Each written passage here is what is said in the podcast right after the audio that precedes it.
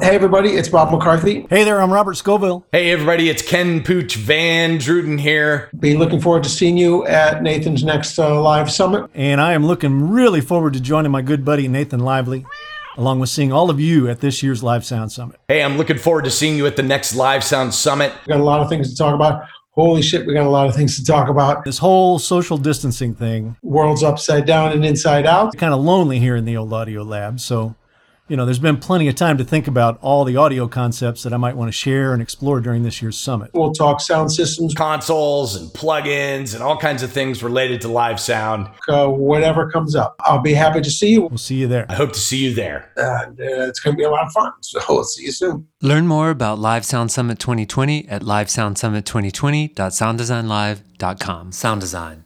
The speakers, no matter what you do to them, are never going to be quote unquote flat. Sound Design.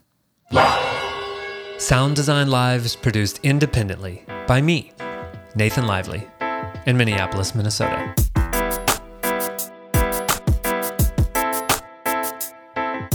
Okay, I think I am prepared. Okay, so you've started your recording. Yes. I have started my recording. We are professionals. so,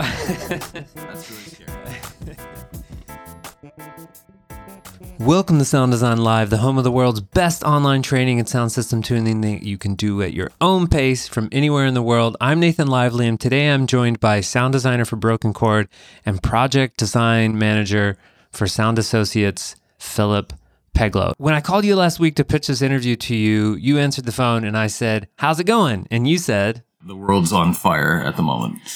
You said, Do you remember what you said after that? No. that was a that was a heady day actually. You said, I just got laid off all my jobs. And I was like, Oh man, this is gonna be a tough first conversation with this person. this is a bad time to call.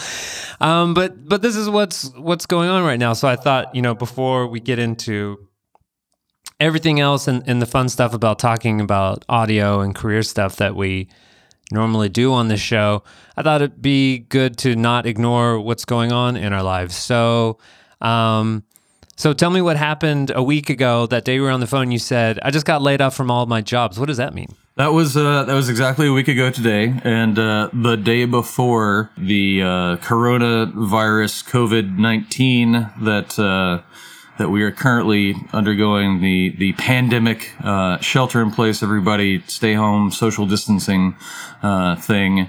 Uh, hit New York uh, theater, the New York theater community, and pretty much all theater and live entertainment community at large when uh, New York State decided to shut down all gatherings of 500 people or more, shortly followed by um, some weird rules saying like whatever capacity venue you have, you have to have it uh, at half capacity for performances, and people need to stay six feet away from each other and all that. And you know the the way that the razor thin margins that that any live entertainment venue or uh, operation goes under that you know you just can't afford to put on a show with half of the people there um, and people in their rightfully so uh, you know who wants to go out and expose themselves um, it was kind of it was really uh, it was really a surreal evening because uh, I was working on uh, loading in a, a Broadway show. We were having quiet time that evening, and so the word came down about three o'clock, two o'clock in the afternoon that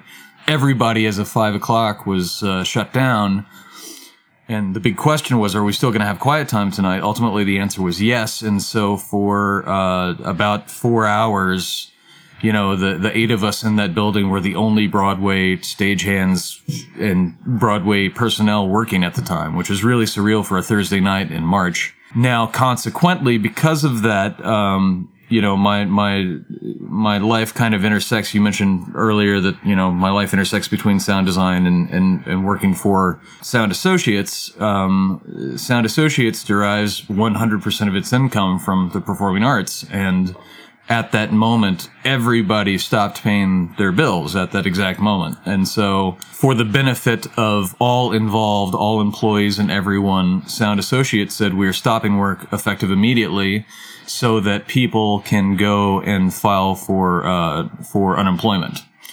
Um, it was a rather shrewd move, I think, on the on the behalf of Sound Associates to do that, and I think on the behalf of, of everybody who was who was currently employing people in the industries that were affected, um, because you know what help they might be able to to provide in the in the short term probably is outweighed by the longer term of the government uh, security social security net that uh, that uh, the current administration is trying to gut as well as they can. Everybody is pretty much out of work at the moment, and uh, it's it's rather devastating because it's not like we make a ton of money to begin with, but to take what stability that you do have in your day to day life and kind of upend that and say, well you know, we'll we'll see what happens.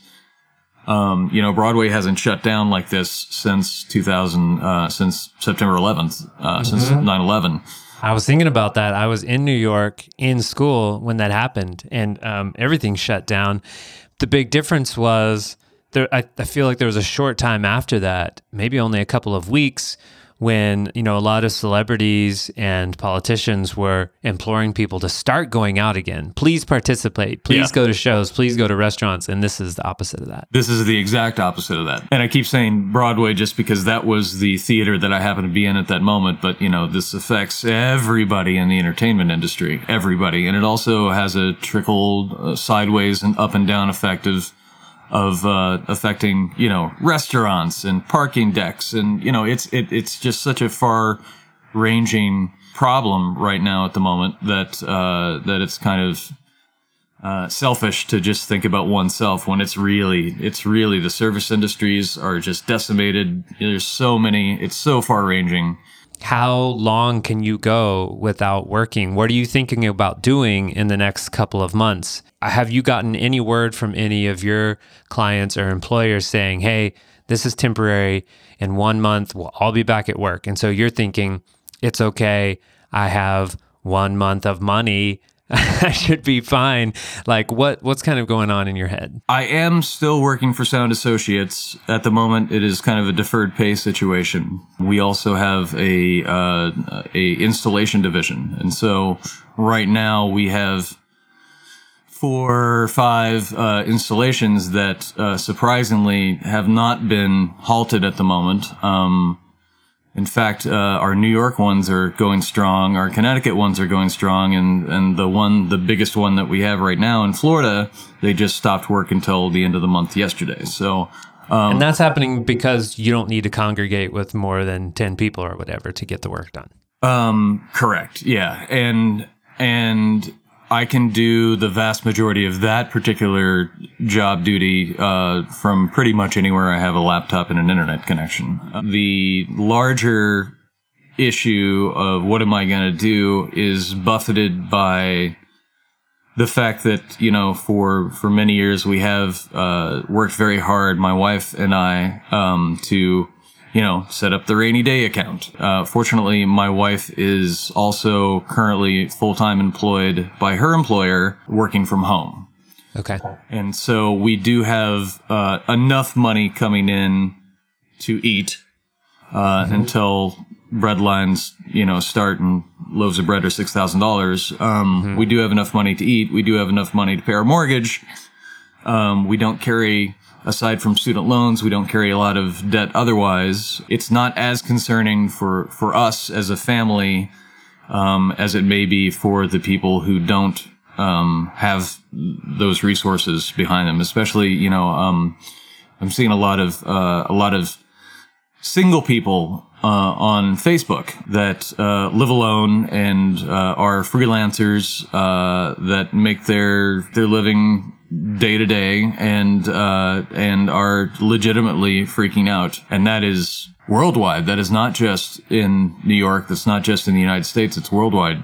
When Thursday, last Thursday happened, and Friday morning you called, I, I was speaking with my mother shortly after that, and she said, "Have you considered becoming a truck driver? I hear they're having a real hard, real hard I think this is these are real questions that people are having. Like, oh, this is what happens. Like, maybe I should go into a different career so the next time there's an emergency, like, I don't know, I can just work from home, or I don't know, like, I sell books. I don't know, like alternatives. I think these. I think people are going to start asking this. Yeah, and and rightful, rightfully so. I think you know, um, because we don't know what a post COVID 19 virus environment is going to look like because we're still just starting to experience it. And there's tons of conspiracy theories online and all that jazz, but, but we just don't know. And because, because all of our webs are so inter- intertwined, you know, we don't know what this is going to look like when our industry, our live events, our, our, you know, performative based events are going to return to quote unquote normal or what that will be. And unfortunately, I have put a ton of eggs in this, you know, this, this, this industry basket short of going back to school to get some sort of other accreditation that I'm not even remotely interested in. You know, I don't know what the answer is. I, um, I don't know. So at this point, you're not thinking, let me think about a career change, but we might have to check in in a couple of months and see where we're at. Yeah, yeah, and and and again, not I have not spent a lot of time on it because I have been in this industry for pretty much most of my life. That Sure. that, I mean, the question came up in my mind, and I just immediately pushed it out because I was like, "Mm, no, no. yeah. I mean, what else can I do? Um, And I don't want to leave people on a down note. I just wanted to, I guess, like point out that both you and I have had these questions come up in our mind. And Absolutely. we don't we don't know the answers, but I think you know it's we're all kind of like just wondering what's going to happen. Well, Philip, we've had we have recognized that the world's on fire. It is. um, and I think we can move on to talking about audio now. cool. So, Philip, I definitely want to talk to you about your sound design work, working with Broken Chord, um, sound system design and optimization stuff.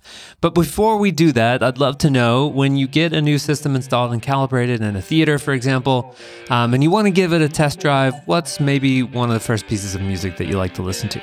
Money for Nothing by Dire Straits.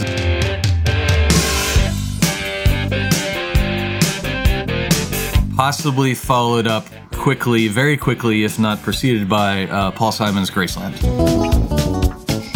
Philip, how'd you get your first job in audio? Like, what was your first paying gig? Summer Theater Academy for kids. Teach them, teach them, you know, all about theater. then I discovered that they had a, a portable mixing self-powered amplified console, a PV, PV something or something, something or other. And, you know, when people needed to talk into microphones to be heard, I was like, oh, I'll set up the sound system zero formal training, probably, you know, plugging 16 ohm speakers into 8 ohm amps and, you know, just making all of the mistakes. And I was, I was affiliated with that theater, uh, for much of my childhood. In high school, I had purchased a, a small PA and was kind of, you know, doing this ru- very rudimentary PA rental thing, running around setting up bands and whatnot. Um, the music, the music scene, uh, in the 90s in Little Rock, Arkansas was incredibly vibrant, incredibly rich. Uh, the summer of 1993, uh, I had been, I had been, uh, performing and acting and doing a whole bunch of stuff with a, a theater group, uh, that did not have a permanent home. And we kind of, we kind of hung out where space was available, mostly in, uh, the, the sanctuary of a Unitarian Universalist church in Little Rock. Uh, we did a couple shows in some, uh, in some temples. Um, I was basically catch as catch can, kind of circulating around a core group of people, and uh, the the the core the core person of that uh, that group. And he threw a script in my lap, um, and he said, "We're going to build a theater." Whoa. And I said, "What?" And he's like, "Yeah, we're gonna we're we're gonna build a theater." In the fall of that year, started building, and another one of those, you know, do it all things. I worked on the the stage, I worked on the plumbing, worked on you know everything, but the sound system came down to me. And uh, ultimately, the sound design of the first X number of shows came down to me, you know, and that that was probably on on mini disc or yeah, it was mini disc at that point. Do you feel like it's because of all that stuff that you have had gotten to work on all the cool projects you've gotten and you've gotten to this place in your career? Do you see other people next to you on the job site who have had completely different uh, experience? So I guess the question is here: Does everyone have to go to Yale to be uh, successful in this industry? Oh, absolutely not. In this environment, I would tremendously suggest um, that unless you have that opportunity at, at zero debt to you, um, I wouldn't do it. I wouldn't do it at all. Knowing, knowing what I know now, um, you know, if you are passionate about the craft and you really want to get into this business and you are sitting around going, you know, what do I do? Either I would, you know, stay local if you have a scene that supports that, where you can kind of hone your craft and then look at it and say, you know, where should I go from here? If you really, really, really, really, really, really, really want to be on Broadway, then you must move to New York City. You know, you must do it. It's not an option.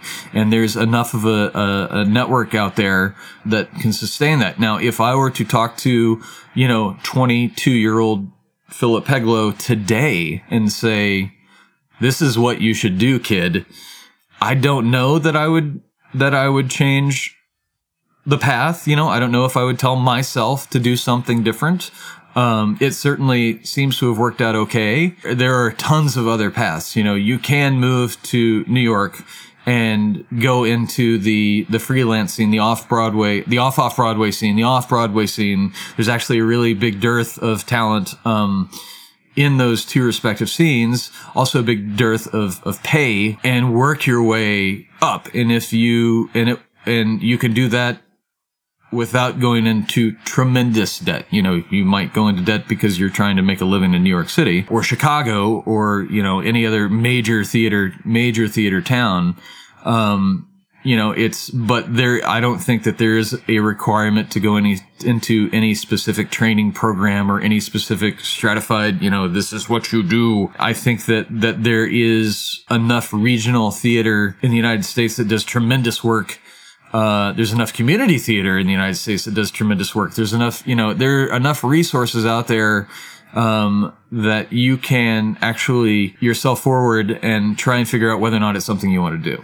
Nobody I know, I mean, I haven't turned in a resume to anybody in 15 years, you know, I haven't, nobody, nobody, unless they know, knows that I have a degree, the degrees that I do from where I came from, they only know me as me and the work that I do. And if that work is good, then they're going to hire you. If it's not good, they're not going to hire you.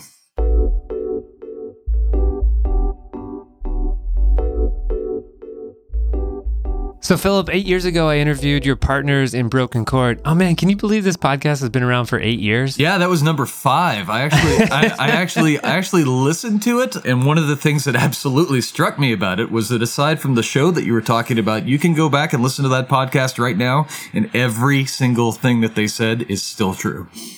Oh man, I don't even remember everything that we talked Every about. Every single, it's Okay, it's it's very cool. Well, you know, you were you were uh, you you you asked a lot of questions about um about what's it like, you know, working as a collective and how do theaters and people get along with that, and and they were like, well, we're training.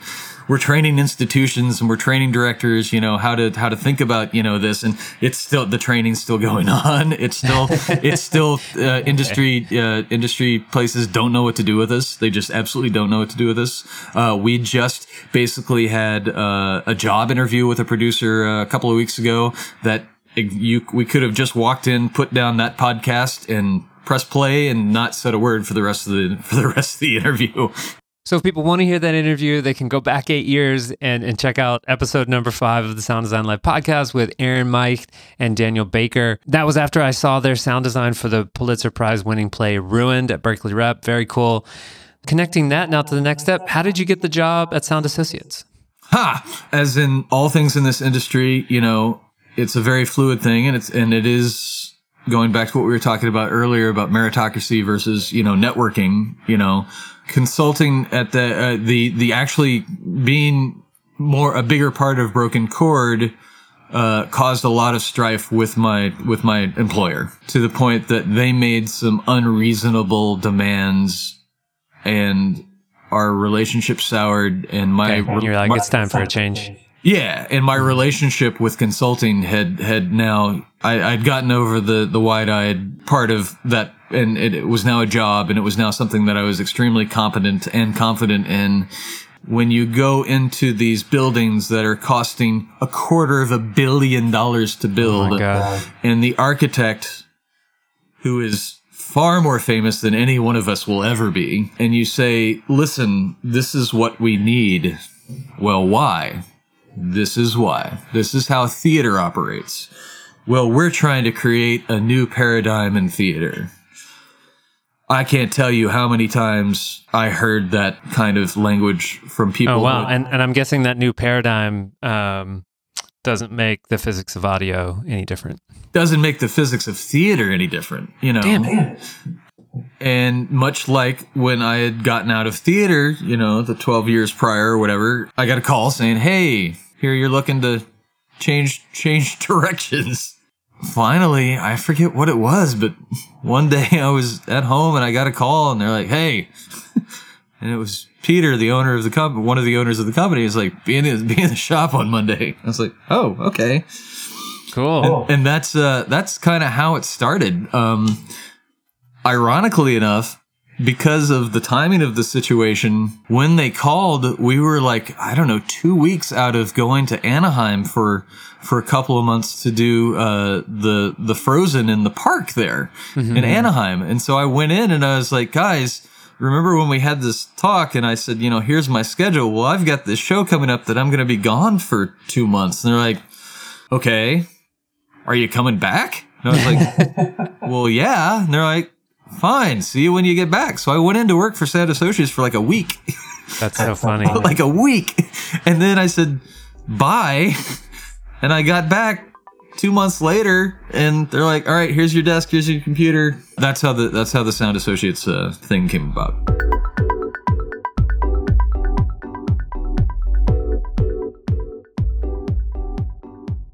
Philip, I want to talk to you about sound system design and optimization. What are some of the biggest mistakes you see people making out there related to sound system calibration? Over equalization of sound systems. Okay, and what is what does that mean? What is over EQing? Like, are do you hear it and you're like, oh, I know they over EQ'd it, or do you like see the work that you did they did and you're like, oh, you micromanaged the hell out of it? What so what does over EQing mean? people like to get their fuzzy lines on whatever uh, system optimization tool that they use in front of them. They interpret the data in a way that is detrimental to the sound system's sound. Um, That's interesting. So tell me about the interpretation. Like what what is going on uh, in getting the data and making the decision that you think is leading to over equalization? uh, miseducation. I, I think that I think that people are handed tools that you know that they don't necessarily uh, understand. Uh, you know, it's like it's like giving a 16 year old a Lamborghini in some instances. um, it's really, really super easy to make an FFT look flat in a in Smaart or SpectraFoo or Sim or you know whatever you're whatever. It's really easy to do that, but you also have to use your ears and so say, "Wow, why why does this why does it look flat on the analyzer, but it sounds like crap in the, in the room?" Okay. Um, and I, I recently had an experience uh, where I went in to see a concert of uh, of one of my favorite bands in the world in a room that I know sounds spectacular. With a, What band? With the uh, the Drive By Truckers. You wanna grow up to paint houses like me? A trailer in my yard till you're 23. You want I've heard the Truckers a billion times and everywhere from tiny, tiny, tiny little crap dive bars to you know to big, huge theaters.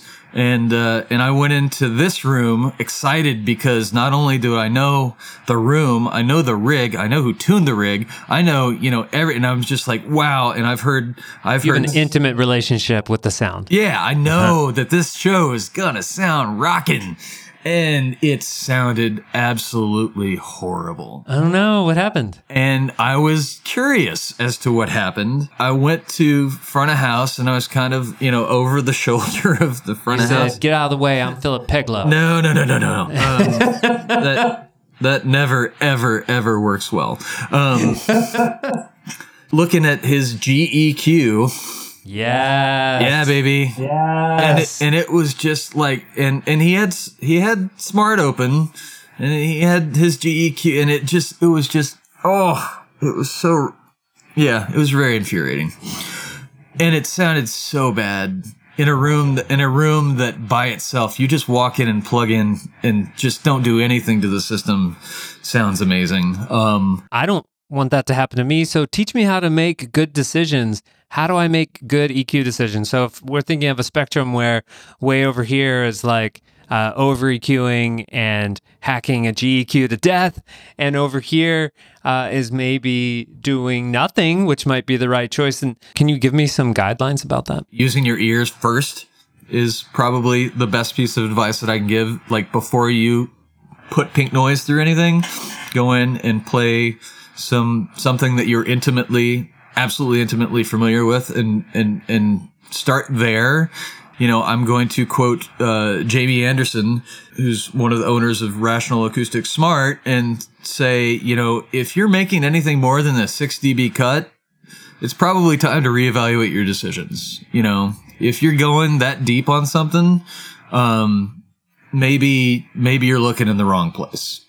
Um, if you're making a lot of super narrow, like a GEQ, um, first of all, don't ever use a G. Don't ever use a GEQ. Just that don't thing in do the it. With with all with all with all due respect to Dave Rat, don't use a GEQ. I mean, I I mean, I understand his his philosophy behind it, and I can totally get behind that. Um, but uh, but if you're if you're doing you know big big big system stuff, if you're making narrow narrow narrow narrow cuts, uh, you're probably tuning or, or, or trying to optimize for a very specific point in the room that that has no bearing on three or four inches away from that position. if you were sort of to kind of write down your philosophy, it sounds like so far it would include definitely start with listening to content to see what direction you're going to go in before you look at anything on a screen. And and second, there's just some guidelines that you keep in mind about inserting filters, which are, you know, filters should not be very deep. So you were talking about um, 6 dB, and they should also not be very narrow, right? So what else? The speakers, no matter what you do to them, are never going to be quote unquote flat. It doesn't play well with physics. You have to understand that the ideal is making stuff sound good for everybody. That is the ideal. And, and what the analyzer says should not drive, uh, should not be the driving force behind your decisions. Interesting. So if the analyzer is not a machine to make the sound system flat and make the sound system good, then what's what's it for? It's for giving you data to to to verify what your head thinks. It, it, it can give you confirmation that hey, I'm not crazy, and hopefully, you know, I typically deploy as many microphones as I possibly can, not because I'm not because it looks cool or we love moving tons of microphones all over the place. But it does look cool. Um, it may it, yeah. it did it did when it does when you first start out, and then when you walk into a room and you're just like, oh my god, there's so many oh The what? pain, the pain, you know. complexity. I I do it I do it so that I can address tons of different areas within rooms without having to move microphones. You know, Rational Acoustics did a study uh, with some absurd number of references and whatnot, and said that you know ultimately the number is three. You need three measurements. Okay, so the analyzer, it sounds to me for is actually a research tool. And it's supporting all of your other tools, including your ears, not replacing them. Yeah, the ears, the ears and the brain, I think are the are the two primary tools. Uh, the analyzer is is the supporting research data gathering part of aspect of that. Um, uh, because you cannot be in more than one place at one time. You can't do it. You're never, ever, ever gonna beat the room. Ever. You're never gonna outsmart the room. Uh, quite literally. Uh, the room is the room and you are just an inhabitant of it. And if, uh, if you walk into a place with a, with a, with a house guy and the house guy says, this is what you should do, listen to them. And if they say, you know, you're going to get to this SPL level and you're now going to lose the room, listen to them because it's a very real thing that, that hopefully a competent, uh, house guy already knows their space very well. And when they tell you, hey, this is what's going to happen, you can bet your bottom dollar that it's probably going to happen. So, um, trying to punch your way through with EQ or with, you know, uh, or, or level or something is, is really a fool's errand. This is really helpful because if I came into this conversation with the assumption that um, A, I always have to EQ, and B, um, I have to deliver flat as as it looks on the graphic interface of my audio analyzer, then now I've learned two things from you, which are so I don't always have to EQ. In fact, many times it might be better to do nothing and, and that would be a better result than over EQing.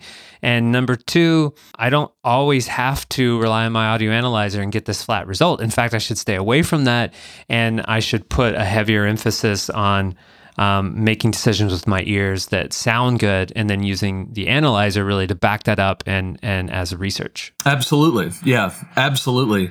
The concept of tuning a sound system, I think, is kind of a misnomer. It's not tuning a sound system. It's, it's, it's optimal. well sometimes it's out of pitch so you have to tune it up Well, yeah, exactly. It's it's it's kind of it's it's you know it's it's a complex process, and you can get it wrong, and you can get it real wrong uh, to the detriment of of your of what you're trying to achieve.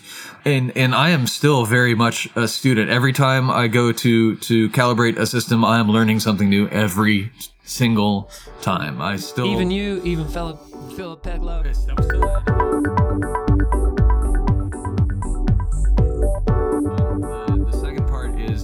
and this is gonna really make some people uh, out there angry. But if I have five minutes, I'm already angry and I don't even know what you're gonna say yet If I walk into a typical theater type style system with bunches and bunches of speakers and delay zones and all of that stuff, and I've only got five minutes to get it going, I'm gonna delay the system before I do anything else. Now, now most other people will tell you, oh, EQ then delay, EQ then delay, EQ then delay, because the EQ that you're doing may add delay to blah blah blah, wha- whatever. That's fine, that's great. Except that it sounds really, really, really crappy when your speaker is greatly EQ'd, but you're 45 milliseconds off the time of the mains. You know, the Bob McCarthy, Jamie Anderson kind of order of operations stands. Absolutely. EQ, then delay, EQ, then delay, EQ, you know. But if you've only got five minutes, you know, I'm gonna, I'm gonna head straight for the delays. I, I've seen people who don't verify the system what to begin with, you know, and That's crazy. And so what is an unverified system what's what's wrong with that what problems can pop up in the modern day of line arrays, if you haven't verified your system, uh, you can have a cable connecting two line array elements that's out, out of polarity. Well, What? But how would I even find that? How do I verify polarity in a line array? It's way up there. It's a bunch of boxes. How do I do that? Well, in the perfect world, each box is on its own circuit. That's very, very, very, very rarely the case, if ever. If you've got a DNB, you know, if you've got a DNB thing doing uh, doing array processing, you're in good shape. As a consultant, if I'm going in to to, to finalize and punch list and calibrate a system, I've got the time, and I'm going to put a microphone in front of every single element in that room and make sure that every single one of them is. So are you uh, bringing it down to you? Or are you going up in a lift? Uh, it depends. If it, it depends. If if the if the if the systems are able to be brought down, yes, we're going down. If if uh, they're not, uh, particularly in in line arrays, uh, then yes, you have to, you have to go up. Um, in point and shoot boxes and point sources, you know, it's a it's a bit easier because because uh, you're not working with fifty thousand drivers all packed into a, a small space, so you can you know sit on the floor and put your mic out and say, all right, If I can solo each box by itself, then I could potentially do that without going up in the air, like just a microphone on the ground, as long as I can still get good signal noise ratio. Otherwise, I'm going to have to go up in the air or bring the array down to me so that I can actually get my microphone in front, close enough to each box to like get isolation and just get a measurement from that box. yes. What does one box that does not have matching polarity with the rest of the array look like on my analyzer when I measure the entire array? Like if I listen to left side and right side, they sound different. Is that also how you find a, a problem? You measure the left, uh, you measure if you have symmetrical arrays, you measure one array, then you measure the other, and they should measure about the same. And you're looking at the phase trace, or or what was it that tipped you off in that occasion? I think you said you looked, you heard there was a problem, and you looked at the measurement, and you said there's something going on with the phase trace. Like, can you talk about how to to find that? Because I'd also like to get better at this. Sure. Um, well, your coherence, uh, if you're in a symmetrical room, uh, which at that point I was not in this in this particular instance that we were it was not a symmetrical room. But if you're in a symmetrical room with symmetrical arrays, uh, symmetrical, you know, all things all things supposedly being equal, and you put a microphone dead in the center, and you measure the left, and it looks a certain way, and you measure the right, and it looks completely different, or not even completely different. But what tipped me off in this instance was my was what I heard, but also that the coherence in the low mids was wackadoo, was just totally, totally wackadoo. And the high, the coherence, coherence is a very good tool, but the coherence was also kind of really scattershot. Um, and as I moved the microphone through the, the coverage zones of the array, I could watch on the analyzer. We get into the, the bottom part of the array and everything's great. It's perfect, crystal clear. We're close. We're up close. We're in the near field. We're cool. We're cool. We start going out. The coherence gets a little funky, but wait a second. Just things. I just got right here and everything just nosedived. You keep on moving back and oh my gosh, the coherence and the phase, the phase trace looks more like the front than it did in the back. You know, let's go back to this place where things just got wackadoo, where we walked our microphone into this really strange place. And is that acoustics? It doesn't look that way because you know acoustics probably aren't going to affect your your phase trace to quite that degree that uh, that a misaligned driver will instantly go boom I'm 180 out of phase. Especially if you're on axis, I guess. Yeah. Uh, yes, on axis. Um, and so you know, moving moving your moving your ears and your measurement uh, microphone through the entirety of the array will is a good way to to help you uh, see that without having to you know go up in a lift. I think this is a great way to wrap up this conversation because it goes back to what we were talking about at the very beginning, which is uh, I heard a problem with my ears. I investigated with the analyzer, uh, and that helped me, you know, basically support what I, I thought I was hearing, figure out the problem, and solve it. Yes, absolutely. I wondered if you would tell us about maybe the biggest or maybe most painful mistake that you've made on the job and what happened after. I was in a situation where I was working in uh, a show where the band was very was seated very close to the audience, um, which happens more often than you care to think about. The director really, really, really liked to sit uh, closer to the band so that she could talk to the music director, and she kept on coming over to me and saying, "You know, we need to put." More speakers here so that I can hear the actors better Yeah. and More speakers. more speakers and and i was trying to explain to her i, I said you know more speakers aren't aren't going to uh, aren't going to solve this issue. We need to block out. We need to block out the band, essentially. And and she kept, you know, all throughout the process. We need more speakers here. We need more speakers here. And I kept on trying to to to to reason with her. And I didn't do it.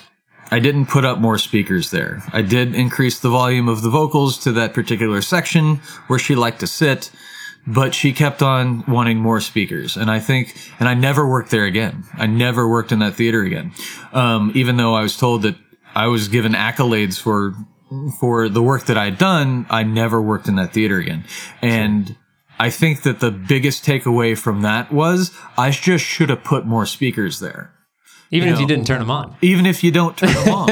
Um, give the client what they want. Ex- Is that exactly and that is that is the biggest thing is that all day long you can argue that stuff with people but when the people who sign your checks say this is what i want if you, at first you try and have a meaningful dialogue about it and it just comes down to the fact that that that they want what they want if they're signing your checks and you value working in that environment then just do what they want and it's a, it's a, as much a psychological uh, issue as it is a as it is a you know an audio issue and always make sure that wherever the producers or director are hanging out underneath the balcony they can hear everything Yeah, the money seat. Philip, I know you probably have a lot of stuff in your uh, work bag.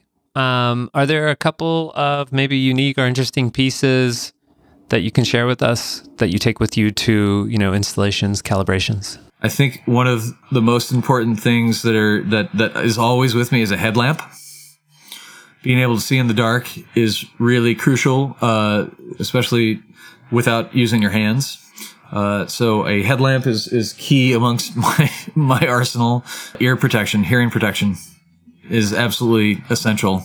Um, even if you can't afford, you know, to go get custom molds and all that stuff, uh, being able to protect your hearing is uh, is paramount if you want to if you want to work and stay in this industry at any given point. What is one book that has been immensely helpful to you? Uh, Bob McCarthy, sound system, design and alignment. Wait, sorry. I've heard that's a good one. You think I should check it out? So if you uh, if you want to go to high school, uh, you can check out uh, the Yamaha Sound Reinforcement Handbook. Uh, if you uh, if you want to go to uh, to college and get a master and college and master's degree, you know, check out Bob's book. Every time I'm I'm now four times through it, and every time I read it, I get another aha. Philip, where is the best place for people to follow your work? Drop me uh, an email at uh, philip at aurtist dot com. Yes, it's dumb. A-U-R-T-I-S-T dot com. P-H-I-L-L-I-P. Um, and Artists. Ah, yeah, it was so so cool when when yeah when I had that stupid idea. Well, Philip, thank you so much for joining me on Sound Design Live. Thank you, sir. Sound Design. I want to thank Hausfrau and R Round for the music in today's episode. If you want to find more of their music, you can do that at hausfrau.me and soundcloud.com slash rround. That's R-R-O-U-N-D. Sound Design Live is supported by Ross, Learn Stage Lighting, John Scott, Pedro, Rob, Martin, Roadie Free Radio, Joel Ellis, Jim, Sinqui, Terry, Nicholas, Kuba, Chris, DC Sound Op, and Dave. You can start supporting Sound Design Live today for as little as $1 over at patreon.com slash sound design live.